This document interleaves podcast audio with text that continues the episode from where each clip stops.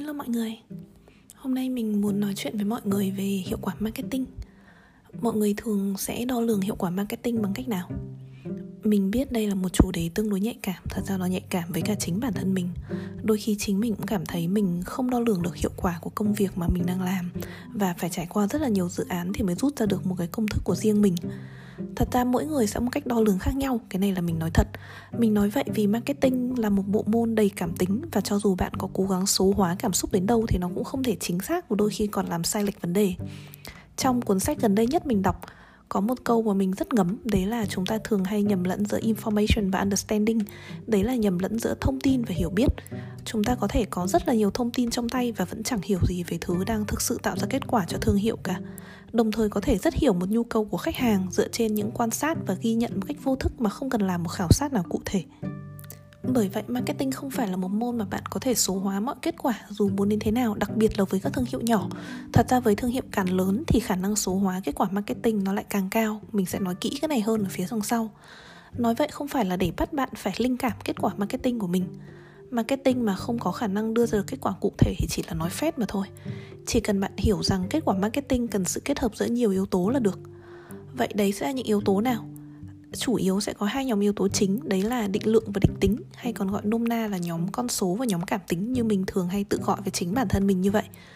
Nhóm con số là nhóm những kết quả marketing có thể quy về một con số cụ thể trong nhóm này lại có hai nhóm đo lường nhỏ đấy là nhóm kết quả trực tiếp về doanh thu lợi nhuận và nhóm kết quả trung gian tức là không đưa trực tiếp về doanh số nhưng phản ánh được kết quả của chiến dịch truyền thông vào chính thời điểm đấy với nhóm kết quả trực tiếp về doanh số bạn có thể cân nhắc đến những thước đo sau Số 1 là Return on Investment, hiệu quả thu về trên tổng đầu tư hay viết tắt là ROI ngắn.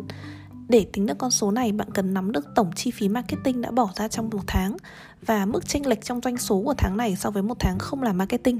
Nếu mức chênh lệch là một số dương thì quá tuyệt, điều đấy có nghĩa là chi phí bỏ ra cho marketing của bạn đã mang lại những kết quả tích cực. Nhưng tích cực đến đâu thì bạn cần thực hiện một phép chia tương đối đơn giản. Giả sử tháng trước bạn chưa bắt đầu làm marketing và doanh thu là 300 triệu. Tháng này khi bỏ ra 30 triệu làm marketing, bạn thu về doanh thu được 400 triệu Vậy với 30 triệu đầu tư thì bạn đã thu về được 100 triệu chênh lệch trong doanh thu. Hiệu quả thu về trên đầu tư của bạn là 100 chia cho 30 tức là sấp xỉ khoảng 3,3 lần hay nếu tính là phần trăm sẽ là 333%. Một con số rất tích cực đúng không? Số 2 là Customer Acquisition Cost tức là chi phí bỏ ra để có được một khách hàng mới viết tắt là CAC. Để tính được con số này thì bạn cần có khả năng phân biệt đâu là khách mới đến với thương hiệu lần đầu và đâu là khách hàng cũ quay lại. Điều này không khó nếu bạn sử dụng phần mềm bán hàng hoặc phần mềm chăm sóc khách hàng. Bạn sẽ cần biết tổng chi phí marketing đã bỏ ra để thu hút khách hàng mới trong tháng, lấy chi phí đó chia cho số khách hàng mới đến với bạn trong tháng. Ví dụ, tháng này bạn bỏ ra 20 triệu để chạy quảng cáo trên một kênh mạng xã hội hoàn toàn mới với mong muốn thu hút được nhóm khách hàng mới là nhóm Gen Z đến trải nghiệm sản phẩm. Kết quả là bạn thu hút được 200 khách hàng mới đến với quán của mình. Chưa cần quan tâm tới việc 200 người ấy có đúng là thuộc Gen Z hay không, bạn có thể dễ dàng tính được chi phí bạn đang bỏ ra để thu hút một khách hàng mới là 20 triệu chia cho 200 người, tức là khoảng 100 ngàn một người. Hãy so sánh con số này với trung bình hóa đơn trên đầu người của bạn. Nếu trung bình một người vào quán bạn chi tiêu 80 ngàn thì việc bỏ ra 100 ngàn để thu hút một hóa đơn 80 ngàn sẽ là lỗ chứ không phải là lãi và bạn phải tìm cách thu hút khách hàng rẻ hơn hoặc là tăng được trung bình chi tiêu trong quán. Còn khá nhiều các công thức để tính toán kết quả trực tiếp về doanh số mang lại từ hoạt động truyền thông.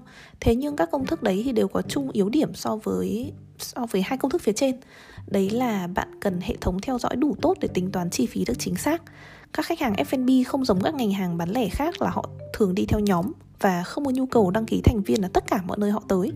Bạn thường sẽ chỉ theo dõi được thông tin của người đứng ra thanh toán hóa đơn thôi và sẽ không theo dõi được những người còn lại để biết chính xác được họ là khách cũ hay khách mới, đã tới lần nào hay chưa. Và mỗi lần tới thì họ thường có xu hướng chi tiêu một mình như thế nào bạn sẽ tính toán không chính xác ở mức nhất định bởi doanh số F&B luôn bị phụ thuộc bởi cả kết quả truyền thông hay là hiệu quả branding trong quá khứ Đồng thời, hoạt động marketing sẽ tác động lên cả các khách hàng quay lại, chứ không chỉ riêng các các khách hàng mới.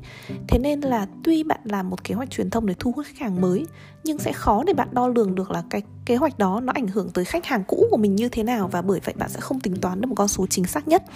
Hay như ví dụ, trong trường hợp tháng trước, thương hiệu của bạn có một khủng hoảng về dịch vụ khách hàng vô cùng kinh khủng, thì tháng này tuy có bỏ rất là nhiều chi phí truyền thông cũng khó có thể mang lại hiệu quả như mong muốn bởi ảnh hưởng từ góc độ quá khứ. Và cuối cùng, bạn sẽ không nhìn thấy được những yếu tố quan trọng khác của doanh nghiệp. Đấy là cách khách hàng đang nhìn nhận, đang đánh giá thương hiệu, cơ hội phát triển của thương hiệu hay rủi ro mà thương hiệu đang phải đối diện trên thị trường.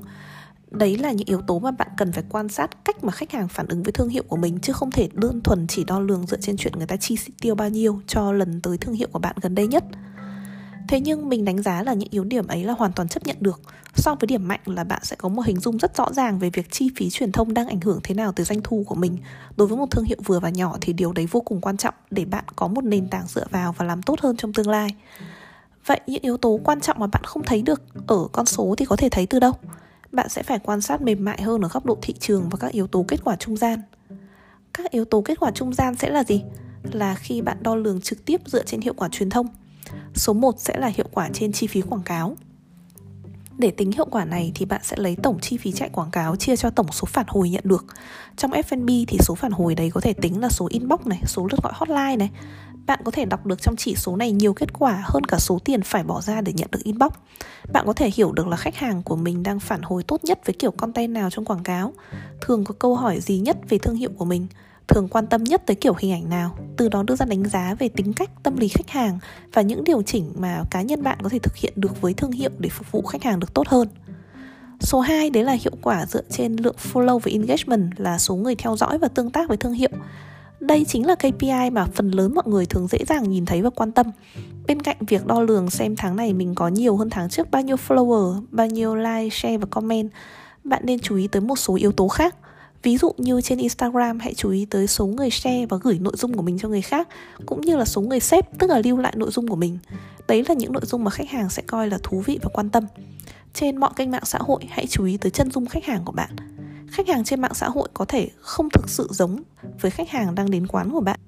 Hãy tập trung vẽ chân dung khoảng 10 tài khoản mạng xã hội, chăm chỉ tương tác với thương hiệu của bạn nhất và so sánh bức chân dung này với chân dung khách hàng thực tế của bạn.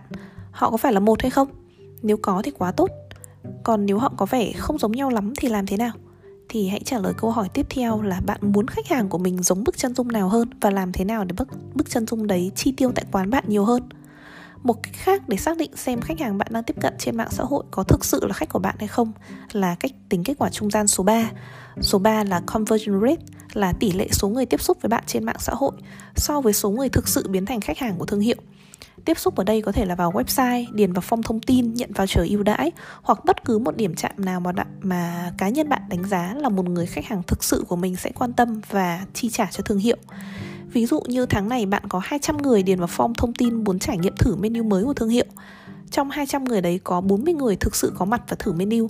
Vậy conversion rate của bạn là 40 chia 200, tức là 0,2, tức là khoảng 20% số người bạn tiếp cận đã đến với thương hiệu tiếp theo hãy cố gắng cải thiện con số đấy không có một con số nào là chuẩn về việc conversion rate như vậy là cao hay thấp, bởi vì mỗi ngành, mỗi sản phẩm sẽ có một rate khác nhau, kể cả mỗi sản phẩm, mỗi nền ẩm thực ở trong F&B cũng sẽ có một rate khác nhau việc của bạn chỉ đơn giản là nếu hôm nay rate là 20% thì tôi sẽ cố gắng để tháng sau là 22 hoặc 25%. Hãy cố gắng nâng chúng đến một mức mà bạn đánh giá là không thể cao hơn nữa và duy trì ở đó. Đấy chính là cách đo lường hiệu quả marketing bằng con số. Thế còn cảm xúc thì sao? Thương hiệu của bạn có còn hot trong mắt khách hàng hay không? Hay là liệu nếu bây giờ có một thương hiệu mới ra mắt, bạn sẽ cạnh tranh thế nào với thế mạnh của thương hiệu để luôn là mới mẻ, luôn là hấp dẫn và có thể cạnh tranh với những thương hiệu chưa từng xuất hiện trước đây? Thì sẽ có một podcast khác mình nói kỹ hơn về việc này nhé. Cảm ơn bạn và hẹn gặp bạn vào tuần sau.